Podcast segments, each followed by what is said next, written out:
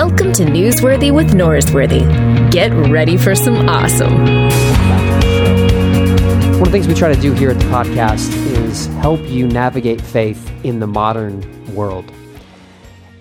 And there have been few Instagram feeds that have done a better job of sparking a conversation about faith in the modern world, more so than the Instagram feed that we're going to be talking about today, which is Preachers and Sneakers. Uh, ben Kirby is the man behind this. And uh, we're going to get this fascinating discussion because this Instagram feed has brought to the forefront a conversation about what does it mean to be followers of Jesus in a world of abundance and materialism specifically when your spiritual teachers, when your preachers are the ones who are wearing sneakers that are uh, going at an exorbitant rate. So uh, that conversation is coming up in just a second. But first, I want to talk to you about something I learned on my sabbatical pace. Now, truth be told, this conversation with Ben Kirby took place about a month and a half ago, and I hate I hate to have a conversation just sit and rest for that long because you know, things change so much in this world in a month and a half. But nevertheless, uh, I recorded it, planned to post it, but the day after I think I recorded I had another conversation with John Eldredge. And if you listened last week, uh, you heard me kind of breaking that down. But uh, John Eldredge basically said, You're wasting your sabbatical by working and doing a podcast on it. And so I was like, Okay, good call. So I decided to put the podcast on ice for a while. And one of the things that I experienced is that I, I stopped doing and I started to become aware that the pace in which I was living was unsustainable. And pace is something that we typically don't like set out and go, this is going to be my pace in life, but it's often like the speed that we drive when we're on the road. Uh, typically, if you're driving on the road, you probably don't know the actual number of miles per hour that you are traveling at at that exact moment. But you know your speed relative to the vehicles around you. And so we can kind of just guesstimate how fast we're going based on the people around us. And that's often what we do with our pace in life. We don't know if the pace is too fast or too slow. All we do is kind of navigate how fast we're going and the pace that we're living at based upon the people around us. And the problem is we live in a world that is very frenetic, that we're constantly doing, doing, doing. And what can happen is our, our, our pace can get out in front of us. And so on this sabbatical, I started to realize like the pace that I was living at didn't enable me to be the kind of person that I wanted to be. Uh, one of the things that I had been working on is being more patient. And I found that I am more patient in the present when in the past I have said no to things in the future. The more I say yes right now for the future, causes me in that present moment when the future arrives for me to have to say no to more things and to feel like I have to accomplish and fill more and more moments of my day with productivity. And so the pace that we create is often one that we choose. Now, not everyone has the ability to choose how much work they have to do and the responsibility of their family and their home life and their health situation. All, those things are uh, factors which lead us to the pace that we're living. And so some of this is beyond our control, but there are some things we do control and be present to your family. And obviously that's not unsustainable. That is unsustainable for the rest of life. But I think gearing our pace to something that is realistic enables us to realistically be the kind of people that we need to be. Uh, because often our anger and our impatience is indicative of our inability to create a sustainable pace a few months ago, I was uh, at jujitsu, and uh, a gentleman who'd been doing it much longer than me gave me this weird piece of advice. He said, "Luke, while you roll, you need to like sing a song in your head." The first thing that came to mind was the scene from The Office when they're learning CPR. And so Michael Scott on The Office in this episode is uh, practicing CPR on a dummy, uh, singing the song uh, "Staying Alive." You remember that song? I don't, I don't, know what it's actually called, but uh, so that was like supposed to give him the rhythm to how to do CPR. Uh, but as this guy says this, he, he's not trying to get me to act out like Michael Scott. But what he's saying is, if you don't regulate your pace, and the rhythm of a song can be what regulates your pace. If you don't have something that's regulating your pace, you're just going to end up going too hard and too fast, and you'll eventually burn yourself out.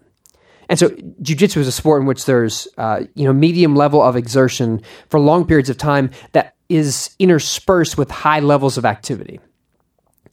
And for some of us, we set the pace that we live at at this high level of activity incessantly. And so it's go, go, go, go, go without any sustainable pace to us. And what happens is we end up being unable to be present to the people around us because we've said yes to things that make our pace unrealistic. But here's the flip side of that. And so I've been thinking about pace, thinking about slowing down, think of like living a realistic life that enables me to have the virtues that I want to live into. What happens is there's a drug that you experience when you live this frenetic pace. It's this this drug of productivity. Because when you do a whole lot of stuff like you have like this endorphin rush of i'm accomplishing i'm feeling good I, i've got this thing going on.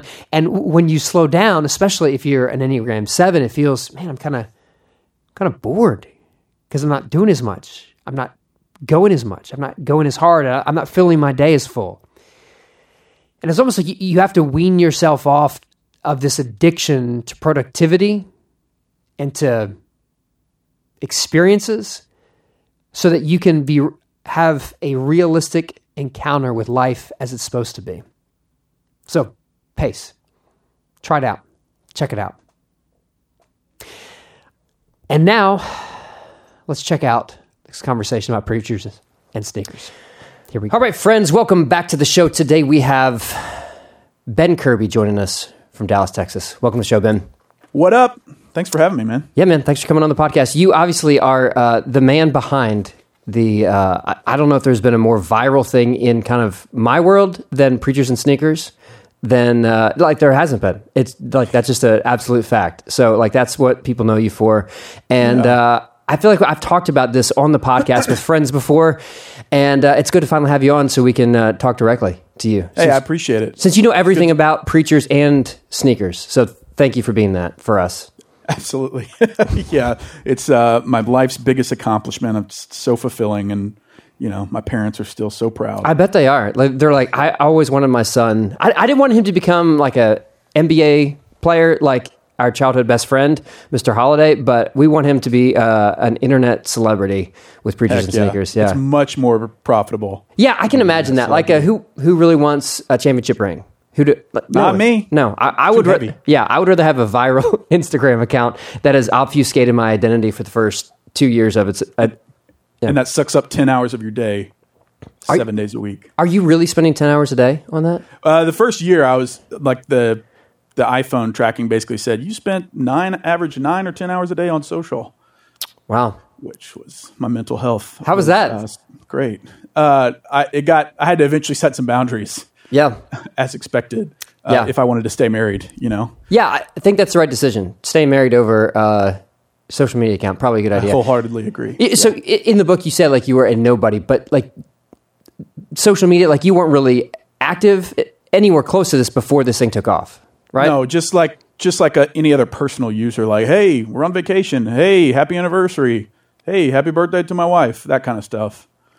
Yeah. So give me the percentage that your social media time went up from Uh, pre. I was, pro- I mean, I was at the time. I was still like a definitely a lurker, like a, a doom scroller, if you will.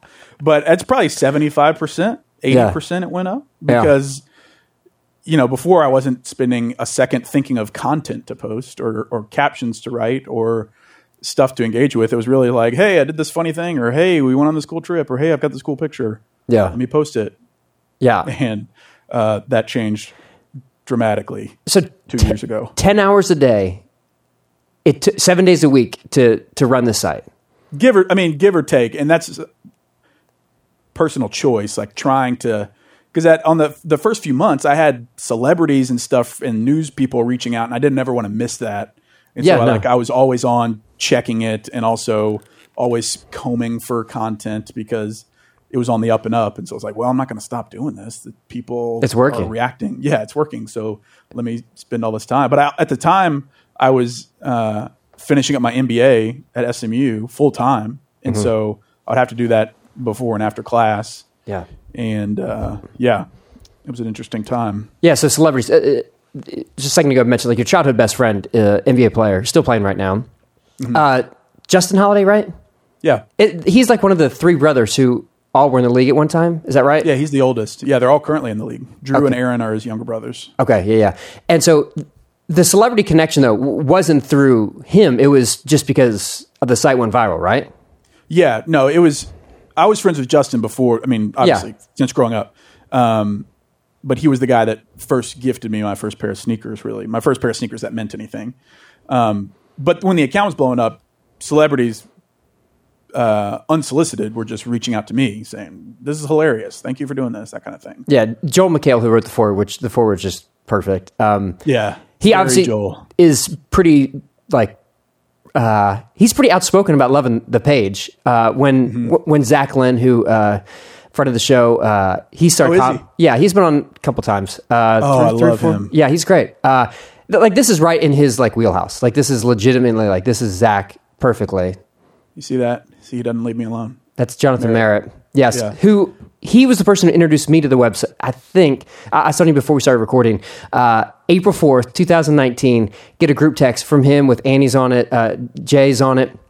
And uh, we start going back and forth about the site. And so we start having this conversation that everyone has had since then of, okay, is this the worst thing ever? Uh, like, I'm sure these are gifted to people. What's awful? And for me, it's just like, I, I, I don't, I can't remember the last time I spent $100 on a pair of shoes. And Yeah. in the book, you tell the story of you're a Marine, you're stationed somewhere, is it Europe or something like that? yeah, Romania.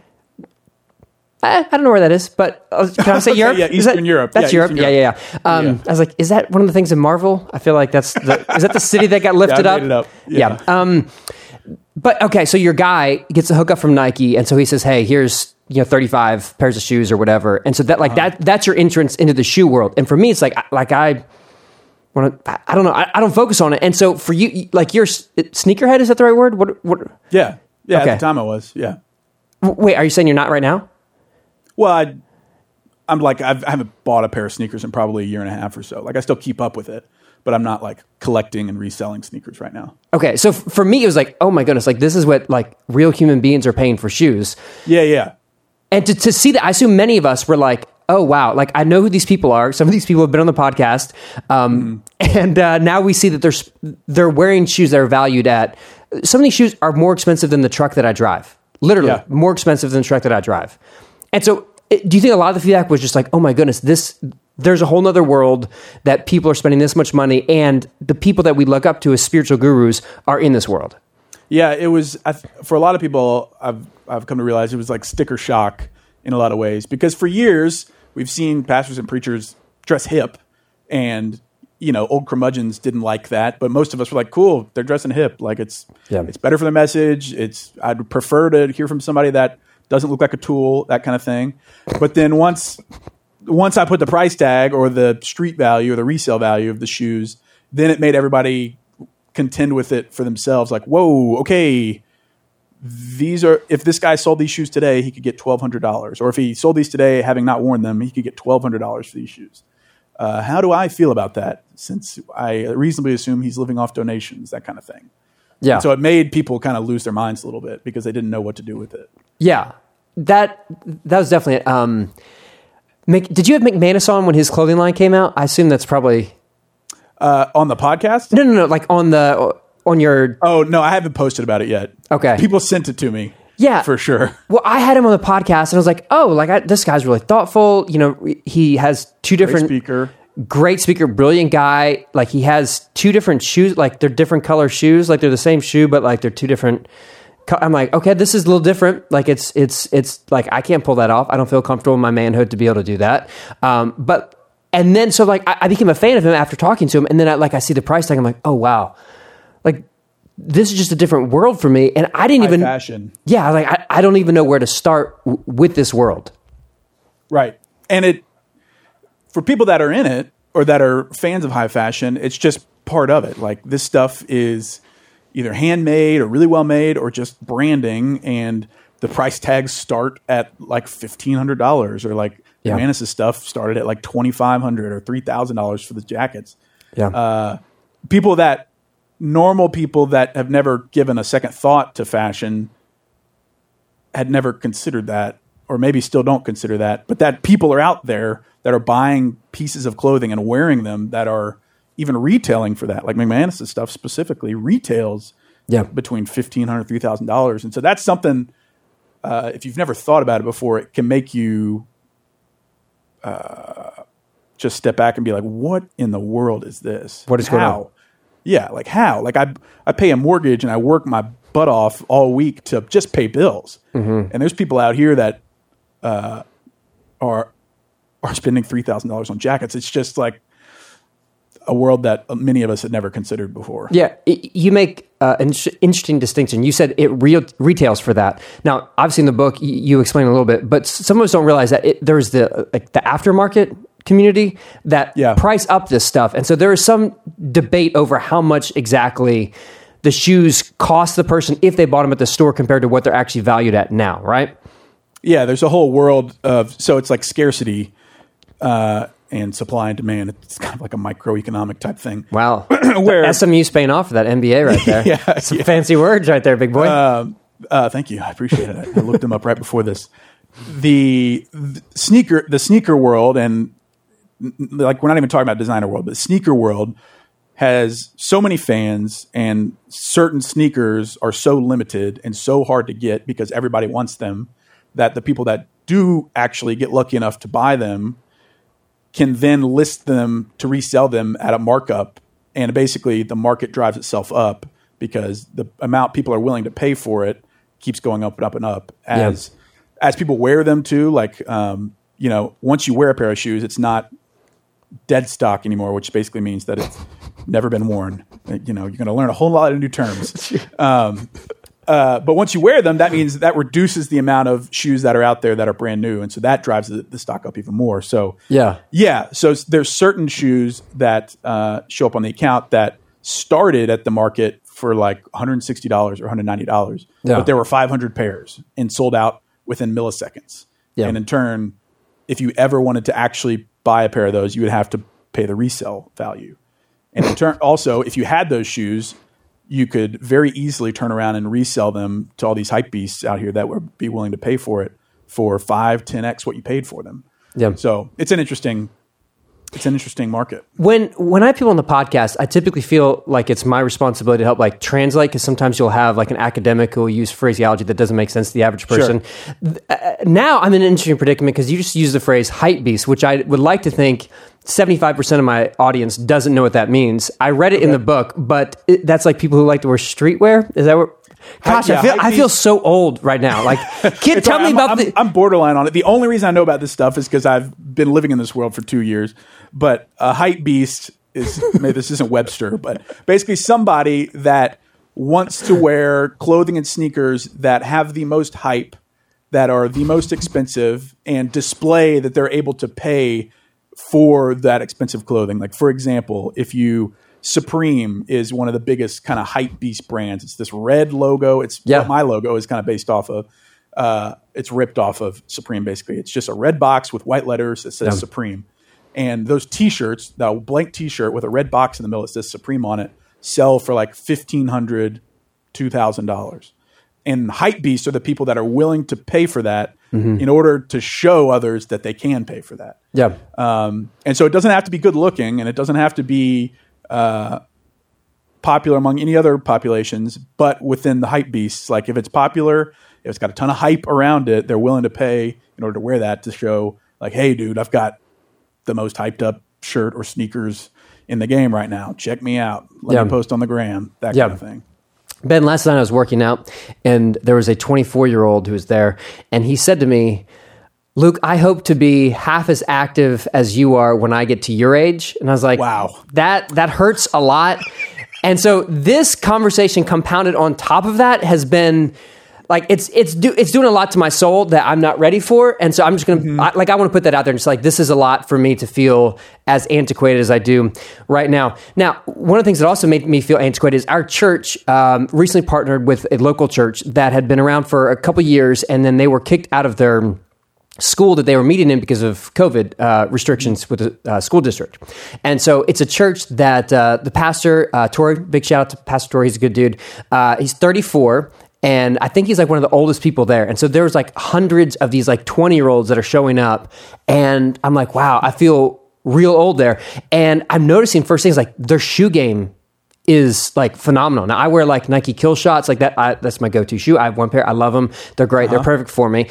And um, these like their shoe game is just amazing. And so I meet one of the guys who's on staff there, and he explains to me, like Tori told me, like, hey, this guy's you know a sneakerhead or whatever, and he bought you know shoes and he sells them and like made thousands of dollars off of like just buying and reselling. Like wow, like this this doesn't make sense to me, but it's helping prices going like, wait a minute, it's not like this person is just taking all the money they earned as a pastor and just like dropping the shoes, but there's actually a way like to make money off of this. And you know, some people are into Bitcoin, some people are into shoes, and some people are into like traditional stocks. And like for someone on the outside, they can easily judge you and go, "Wow, you're spending way too much money on shoes." But if you're in it, like there's actually a way that you go, "Well, that's it, it kind of can add up and make sense if you're doing that." It- Yeah. Is that right?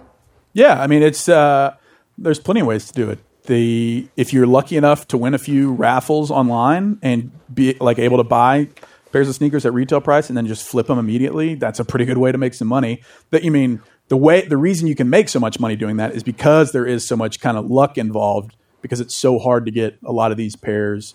Or you can invest in like a bot, which there's a whole other ethical concern about that, which basically automatically buys shoes right when they or tries to buy shoes right when they release it's a whole nother level you got to pay hundreds and hundreds of dollars or you have you network and build relationships with sneaker store owners and get backdoored that kind of thing you know there's it's a lot it's basically like a limited buy for stocks, but you do them with shoes. Like you have this thing Yep. that's doing that. Wow, this is that's I mean that's what StockX is it's literally the stock market of things this is absolutely it great. operates the same way Okay, so uh, in the book, which uh, it's a great read, uh, well done writing it. Thanks for reading Uh, it. I yeah, appreciate it. Yeah, yeah. Um, so you say towards the end of the book, which I don't know, I was like, do you bury this at the end just so you don't like up front start with it? But you say you're still not sure that it's wrong for like a pastor to be wearing shoes like this. But I think the actual word you used, and I think this is one of those SMU words, was icky. It feels kind of icky. that is an SMU word for Yeah, sure yeah. they would be proud that I was using that word Yeah. So y- you're not sure that it's wrong uh, that they're wearing these shoes, but something doesn't feel right about it. Is it fair to say? Yeah, yeah, for sure. And it's uh, at first that's all it was to me was like this feels this feels weird. Why would anyone ever wear this level of shoe on stage when preaching about God? You know, after being in this for two years and experiencing all the nuance and talking to a lot of these guys, I totally understand a lot of the situations around how they are able to get these kind of things and you know, I'm not in a position to say one way or the other if it's bad in this individual circumstance or not. All I've wanted to say is that there's wisdom in considering what you put on before you go speak about the creator of the universe because it conveys a message, even if you don't intend for that message to be conveyed. Just like you driving a BMW, a brand communicates a message. Um, and so just be aware of that. And if you if you choose to, be secure in it. Like to wear a pair of shoes and get up and feel insecure and have to feel all defensive about it isn't the way to do it. Um, and so Judah Smith a few weeks or years ago said, uh, "If you wear it, own it, preacher." And that's, I mean, I agree.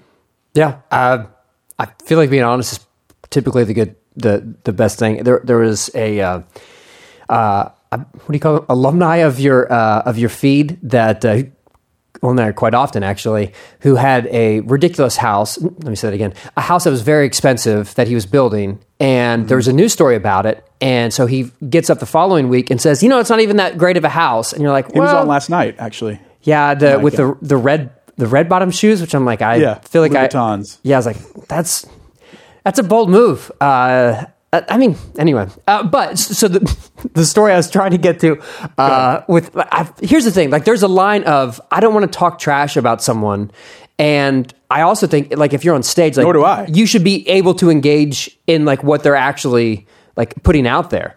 And I, I know that's like a big part of the, the conversation, even in the book, that you're trying to wrestle with. Of like, anyway, so, so this guy. Let, let me go back to the story before we get completely lost on that. He says in the sermon, like the week after, like he, mentions, it, he goes, "Hey, you know, there's a helicopter going around my house. It's not even that that nice of a house." And you go, "Well." The house is like valued at like 1.4 million dollars. To say that it's not nice of a house is a little less than honest. And so, if you're going to build that Gosh, house, kind of a flex. it's like not that nice of a house. It's 1.4 million. I didn't even think of it that way. It's like, what, what is your other house if that's Yeah, right. It's but if you think this is what you're going to do, then at least stand behind it. And I, I, don't know. It just seems that what your site is trying to do is like it, it, requires a level of honesty of going, yes, this is the value of something I'm wearing, and I'm either going to be okay with it or I'm going to pretend like it's not super expensive, which it can be easily disproved. Yeah, yeah, and I like that. And it's and there's also a distinction between this isn't the right term, but repeat offenders, where it's like one dude steps up in a pair of off white Jordans one time and is taken a picture of. I rarely post that because it's like, all right, clearly somebody. Wait, why why why would you not do that? I mean, if if they're wearing the shoe, that's give me the value for that shoe. Uh, well, a certain. I mean, there's multiple off white Jordans, but like I guess what I was trying to say is that if it's a random pastor in Oak, like uh, Nebraska, and mm-hmm. somebody sends me a picture of them wearing off white Nikes and they have you know 5000 followers or something i generally don't post that like generally the people with the massive followings that have a new designer outfit on every single weekend are the ones that drive more discussion because it's like all right now we're talking about the economy of christianity here where you're able to hmm. there's no way somebody is if there is this is insanity but there's no way someone is gifting you designer outfits every single weekend for two two straight years. Like it's the odd. It just seems very improbable. So that's that's the kind of stuff I care more about. Just where it's like, dude, it really seems like there's the ability to get rich off of preaching about God, and I want to wrestle with that. Yeah. So one of the big questions is like, are these shoes gifted to you? And I, so when the guy wears these shoes, which you know, for my listeners, just try to say like these are shoes that could be hundreds of dollars or maybe a thousand dollars or whatever. And so the idea that you're saying is, well, maybe this isn't like uh, uh I think what is the book? Uh, Repeat flex offenders, I believe, is that the chapter? Registered flex offenders. Yeah, there, there you go. That's that's something there. Like that's a that, that's a lot. That's a lot. Um, which it is. Um, but so you're trying to say like these people that like are reoccurring, um, like this is a consistent pattern because it's caused people to have that same experience you had when you were a kid. Um, I think you call it like the Harley moment when you're a kid. Uh, your your family is should be pretty well off. Your dad's a a, a doctor, and mm-hmm. you live conservative lifestyle, uh, nothing too extravagant, and you see your pastor roll up in this really nice Harley. Yeah. Which I think you say in the book is like, you know, way more expensive than like your entire year's tithe or whatever. Um, mm-hmm. And all of a sudden, like, it made you just question, like, wait a minute, what, what's going on here? And yeah, without context, without any background info, that was like 25 years ago. And I, I put that story in there just to, to show like, this is the first instance where I just had a question pop up in my head. And, you know, th- that pastor's a, still a friend of the family and, until the know, book comes always, out. Yeah, there. Yeah, for real. Uh, there, there's always context behind a lot of these different things, and of course, like come to find out, he had never taken a salary from our church. It like had never been, and it wasn't selling anything to our church, anything. So context matters, and that's part of what the book is about. Is like, hey, before you make snap judgments about what guys and girls are doing, maybe try to like ask good questions of your community or ask good questions of the people that are leading your church before you just like assume the absolute worst in everybody. Hmm. It seems that part of the the draw to the site is that there is something in which people want to see successful people be pulled down to yeah to, to shame them functionally like that like we want to see Tiger Woods go from like the biggest celebrity to now he's like the biggest, you know, pariah that no one wants to be around because he's made these terrible choices. And there's something like that's, I don't like that's cathartic. Yeah, I don't know. Because and I don't, yeah, I don't, I'm not interested in doing that. And know a lot of these guys as people now. Like I've never been in wanting to be in the business of shame, but there are people that are very quick. And the reason my account grew is due in part to people wanting to do that very thing. Mm-hmm. So that's what makes people frustrated at me or send like, you know, salvation questioning hate mail because it's like, how could you ever set up a platform where people can say bad stuff? I'm like, all right, dude, not everybody is doing that, but sure, there are terrible people out there that straight up just want to shame people. So where's the line? Like you're putting a site out, pastor wearing shoes that cost twelve hundred dollars. You're just acknowledging that, but some people Just want facts. to go there and say, "Hey, this is an opportunity for me to shame this person." You're not like you don't tag the people in the pictures anymore. I feel like you, you Mm-hmm. I like- did at the very beginning. Yeah, and then why why did you stop doing that? just because it was happening in the comments as it was. And uh, at the very beginning, everything was just blowing up out of control. And I was getting all these people that were pissed at me. And so I was like, dude, like I took a couple weeks off because I was like, I don't know what this is. I don't know what I'm doing with this. I'm going to reevaluate what I'm doing. And so after that, when I came back, I decided not to tag the pastors in case they didn't want to be a part of it. Like if, if they wanted to not deal with the me posting or the comments or anything. I just wasn't going to tag them. People would tag them in the comments, but I was like, well, that's going to be done for me anyway. Yeah. So I, I'm kind of perplexed about this because on the one hand, you're taking images that they're actually posting on their own social accounts, and you're just acknowledging the price of the stuff that they're publicly wearing. Yep. And so, like, th- th- that facilitates a conversation that needs to have happen. Yep. And you you mentioned the book. One of the critiques you get is like, you know, Matthew 18. Why don't you go speak directly to them and say, hey, if this is what you're doing, this is about like, like that doesn't happen. Like, there's no form and channel in which you could have that conversation, right? Correct. And so you, you can't do that. And on the other hand, like people are using what you're doing as an opportunity to, to shame these people. And it's like the old saying, like statistics never lie, but liars use statistics. Uh You know, you know what I'm saying? Like where people can can take what you're doing that doesn't necessarily like lead to shame, but they use it for shame. And so I, I hear that you're trying to like balance that, and I don't. Yeah, I, don't- I don't know the line, and I'm grateful that I don't have to figure that out. That's that's your job, not mine. Yeah, you could. Yeah, you could see how it gets complicated, and that I didn't do that on purpose. But I want to be the type of person that isn't just like an a hole about these things and say this is this is completely right or this is completely wrong. Like I don't want to be a moral relativist, but also this is the type of thing that has no uh, specific like basis lined out in the Bible. Like there are there are there's wisdom and there are guidelines in terms of this specific thing about uh, you know being modest and like we could get into all the verses about pastor qualifications and fruits of the spirit and all that kind of stuff.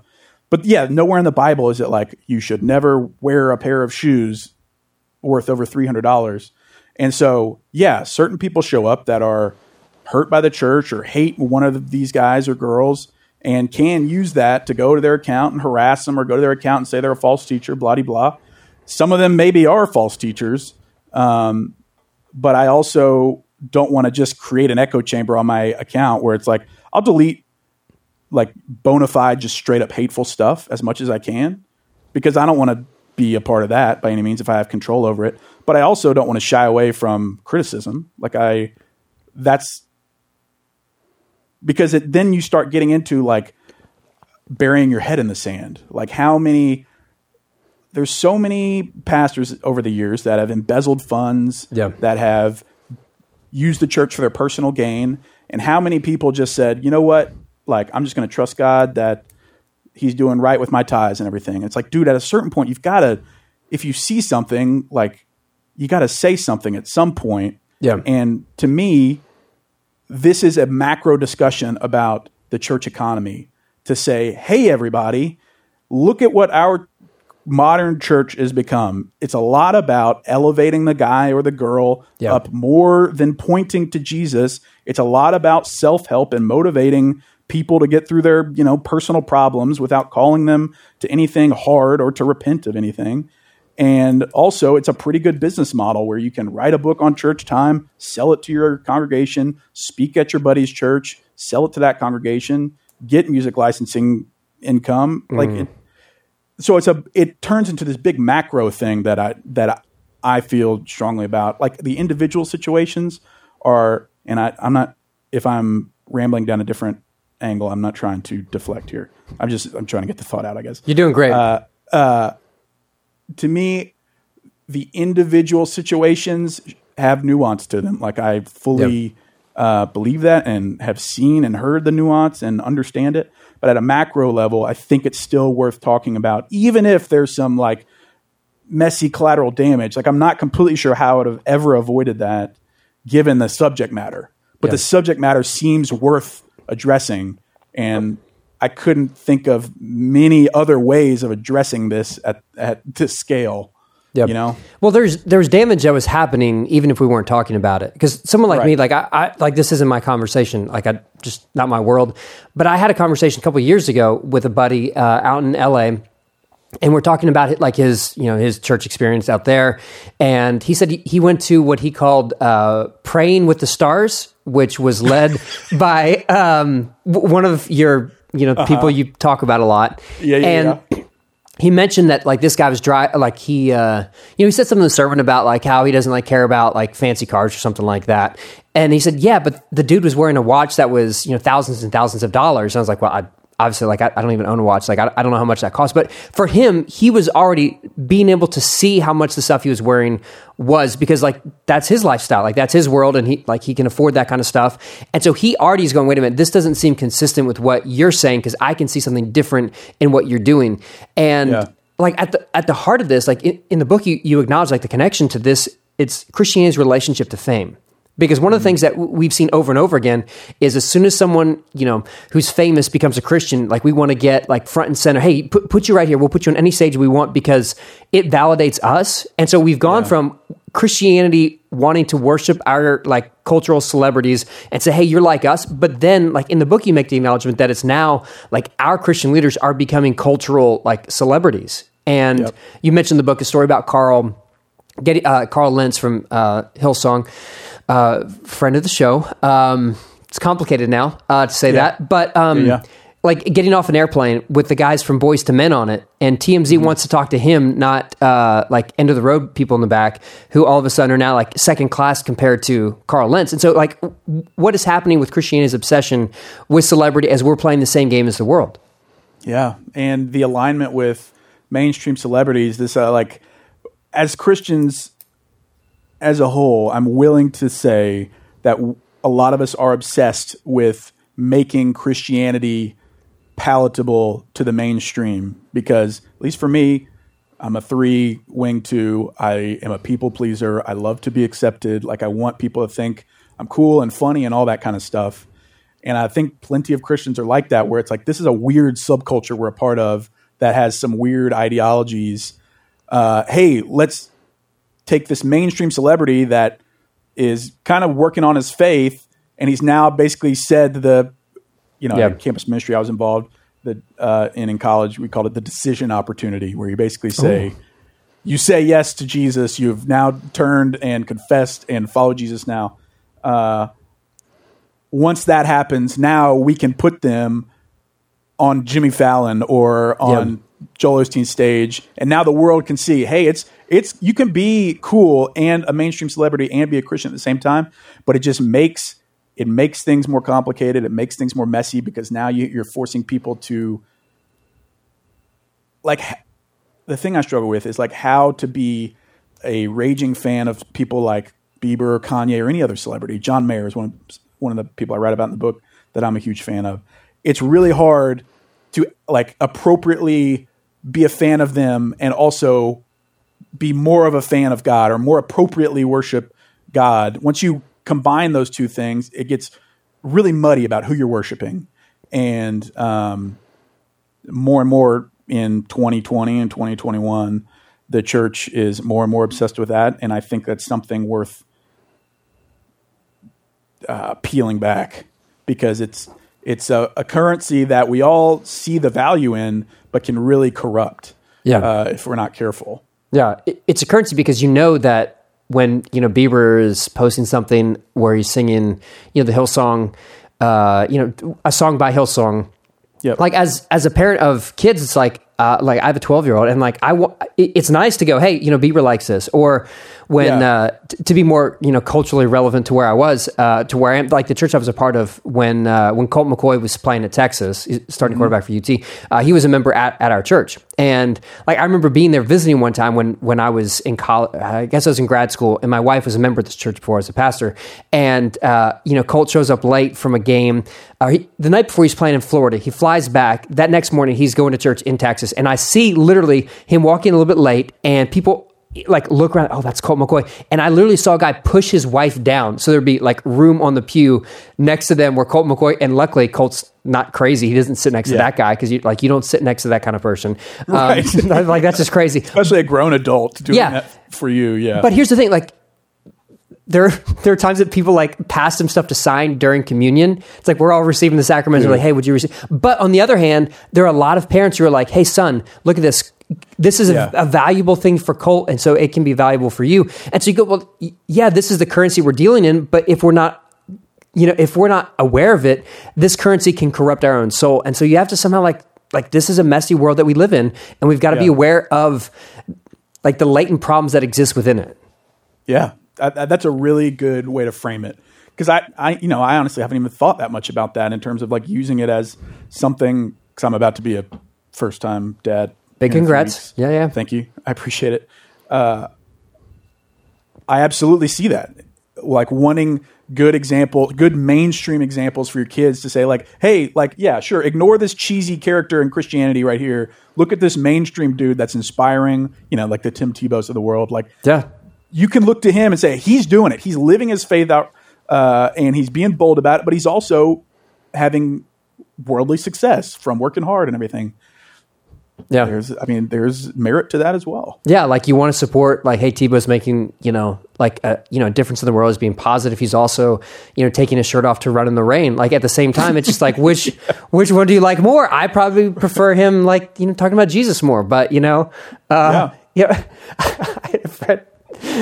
I don't want to. No, I'm going to stop the story. I don't want to get in trouble. Uh, uh, just, there's a, there's a line even I won't cross. Um, That's good. how, yeah. Uh, how come so many pastors will tag themselves in pictures and say, "Hey, preachers and sneakers, look at me! I've got these fancy shoes on." Like not like the the Carl Lentzes of the world, but like normal pastors like me, and it's like they want to be on your site.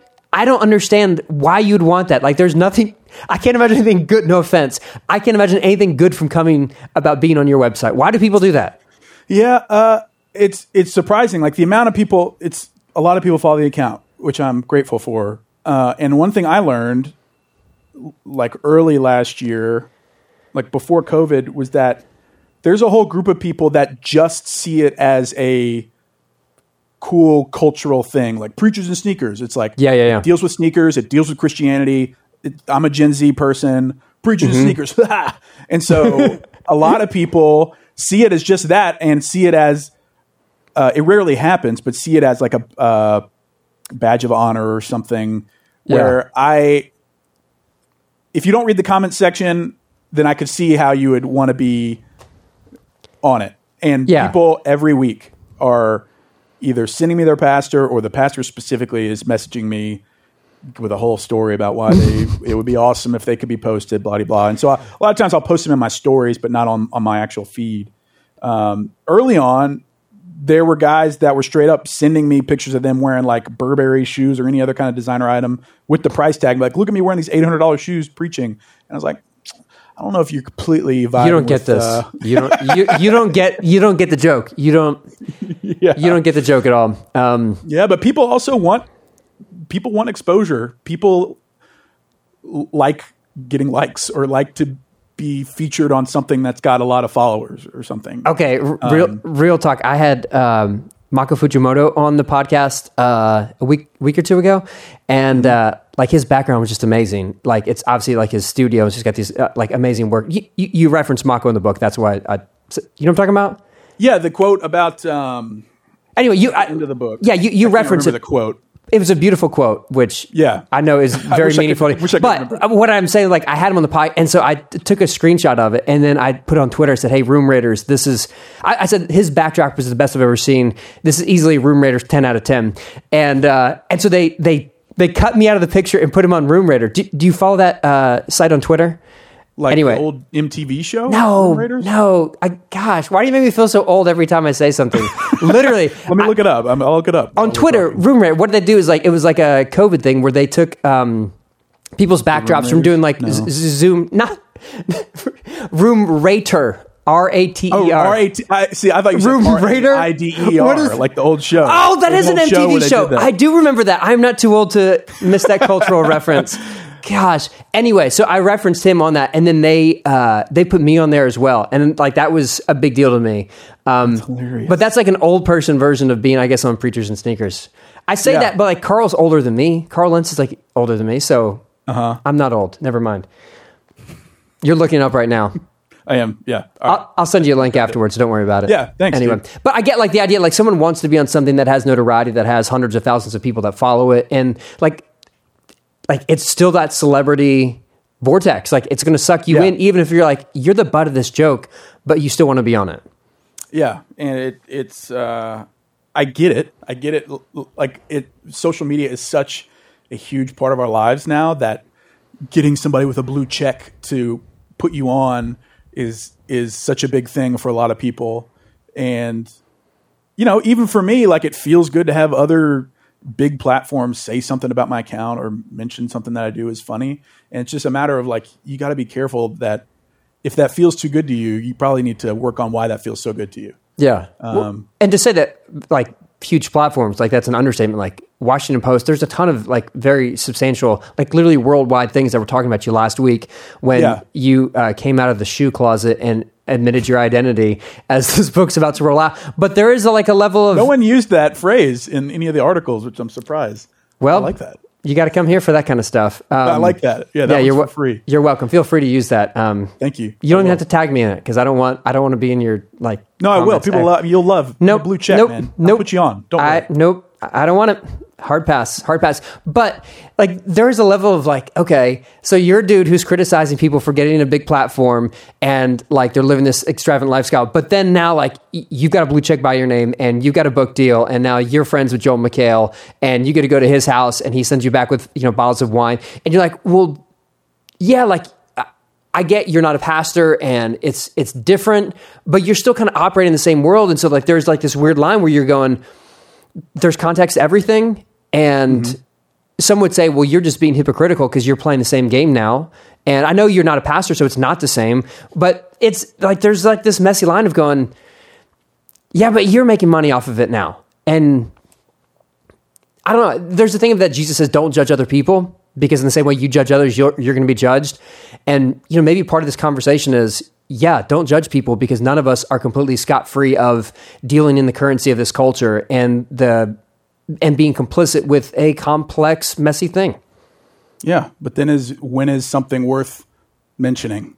You know. Yeah. It's up to all of us to decide if something is important enough for the flourishing of the church to bring up or not. Like I get the irony, and people call me hypocrite all the time.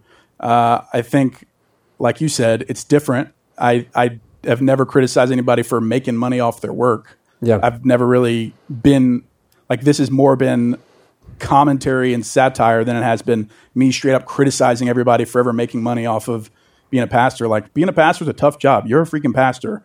Like to to lead people spiritually and to take care of people emotionally and to be present and to be uh, a spiritual guide for people is an immense calling. It's incredibly tough. And I think you should be paid for it. I do think that it's worth questioning the system that you can now get rich off of being just that Yeah. and especially wisdom that comes from living off of donations of others that are donating to be obedient to God's word and in turn building your own platform, writing your own books, getting your own wealth, and then saying, You're just a hater because I'm successful. It's like, no, I care about how the church is represented to the outside world and the reverence that we have for the creator of the universe. Like if we're using him as an ATM or a gumball machine, is what I, I tell a story about that in the book. Yeah. It turns God into not much more than a gumball machine, transactionary. Yeah. Like, hey, if I if I have a lot of faith and I donate, then God's going to give me my best life now, that kind of thing, which is never guaranteed. Um, and so, yes, I get the irony, and I I know that like I still hold fast or hold strong to the fact that I've never criticized anyone for straight up making money or making a profit. I got my MBA. Like I want to make money. I want to make a profit, but I also don't want to do it uh, under the guise of me leading people as a spiritual leader. And to me, that nuance matters to me. Yeah. I, th- I think this has been an important conversation that the church has had to have. I think it's uh, it, two years ago, or April 4th, 2019, I guess that is two years ago, when like I first started having conversations about this. I could never have imagined a point where I could get to the place where say, like, I, I get why someone has very expensive shoes, and I can imagine a world in which, like, I don't think that's a sin. Uh, 2 Uh-huh. two years ago, I, I couldn't have said that. Like, I just thought, like, that's clearly wrong. But there's you know the old adage of like, is there such thing as a house that's too big? Yes, Right. of course, there's a house, but typically when they say, well, uh, how many square feet that is, uh, that's too big. Typically, it's like just a few square feet that's bigger than your house. That's when it is. And um, like, I can imagine a world in which like this is a hobby that I, I whatever. But I also don't want to say that it's wrong for a pastor to have nice things. Like that's, I, I don't think that's wrong. That's not fair. Uh, but I also think we need to be aware of like when you step on a stage and when you re- like put yourself up and say, "Hey, I'm going to tell you about God." Uh, y- you referenced the uh, the Canadian uh, philosopher Marshall McLuhan. Is he like a communications guy? Is that what he was? Uh, You're a business guy. You should know these the things. medium is the message. Yeah, yeah. That quote. Yeah. But you you you reference that guy who says that, and part of what I'm communicating when I step on stage is like is is that, and you know, if you're a pastor who's super obsessed with fitness, and you know you're in your 50s and you, you're extremely vascular and you got veins popping up everywhere, and you're going, huh, um, like this required some like chemical assistance to get there, and you go, well, that, that's Are you vain? that Yeah. that there's something going on there now I, like I, i'm a big fan of fitness and it's a big part of my life and you know i, I- I think that's very healthy but I, to to care about fitness but there's a line like you can cross it and the thing for me is like i, I look at these people and go I, I don't relate to them at all like they're spending stuff on clothes that i can't relate to um, but I also have friends who are new to America who've come from countries that are literally Yeah. uh, plagued by genocide, and they come and like they see me, and I'm their pastor, and you know I have a house that an uh, air conditioned yeah. church. Like yeah, my wife and I both have cars, and like we're able to go on a vacation to Florida, and like th- these are things that they're not able to have at this point in their life, and Yeah. like it makes me go like, okay, you you really need to be careful of what you're doing, and I, Yeah. I, I wouldn't have thought this way without your without the work that you've done, and thank you. yeah, it's very complicated, and It is. so like this interview is different for me because it's not because I'm just like I'm perplexed by it. Like I don't I don't know exactly what to say, but I'm glad it's happening, and the book is really good, and yeah, so there's that. Thank you for saying that because it is like it very. A lot of people show up and ask the question, "What does this benefit? How could this be good for anything?" And it's for that very thing. Like it, it is messy and it's complicated, and I don't have all the answers. But you're not the only person that's had that inner struggle with themselves or had that conversation with themselves and say, "Hey, do I consider how the Western Church looks to the rest of the billions of people of the world?" Yeah. Like uh, Andrew Schulz is a, a comedian that I really Yeah. like. He- Um, Are you friends with him now too? Christian- No, well, I've messaged with him a few times. Did you see- because I'm a fan. Did you see his uh, like? So he's I, I feel like he and Carl are friends, but did you see his recent special like uh, Schulz saves the world? I think we started. It- is it on Netflix? it's on Netflix, we yeah. started watching it. We didn't finish it. Yeah. because he, you know, he's pretty. He's pretty crass. Yeah, Car- Carl But- doesn't work out like he Carl. Mm-mm, he probably doesn't like it. Anyway, carry on. Schulz. this dude, for people that don't know, he's a crowd work comedian who just does everything off the cuff for the most part. But he's also got a few podcasts and everything. And he also he understands international culture really well to the point of being Yep. able to make fun of it. And he made he said something that stuck out to me, and I've never stopped thinking about it. Where he's like, "Dude, you people say you care about the poor, like in the states, bro. You do y'all cuss on this podcast? I Can guess bleep you're you do. Yeah. Like we take shits into clean drinking water every single day and flush it and say we care about the poor, bro. Like hmm. that that stuck with me a ton, basically saying like, dude, we have it and we all say we all know it objectively, but we have it so good here in the United States. And that translates into church as well. Like the way we do church is just so incomprehensible compared to the, the majority of the the world. Yeah. Um, and so I just think it's worth all of us auditing the things that we value, the way we perceive others, the way we treat others online, the way we treat celebrities, who we elevate to celebrity status, you know, why we choose to post things that we post, like what we're trying to accomplish by posting certain things.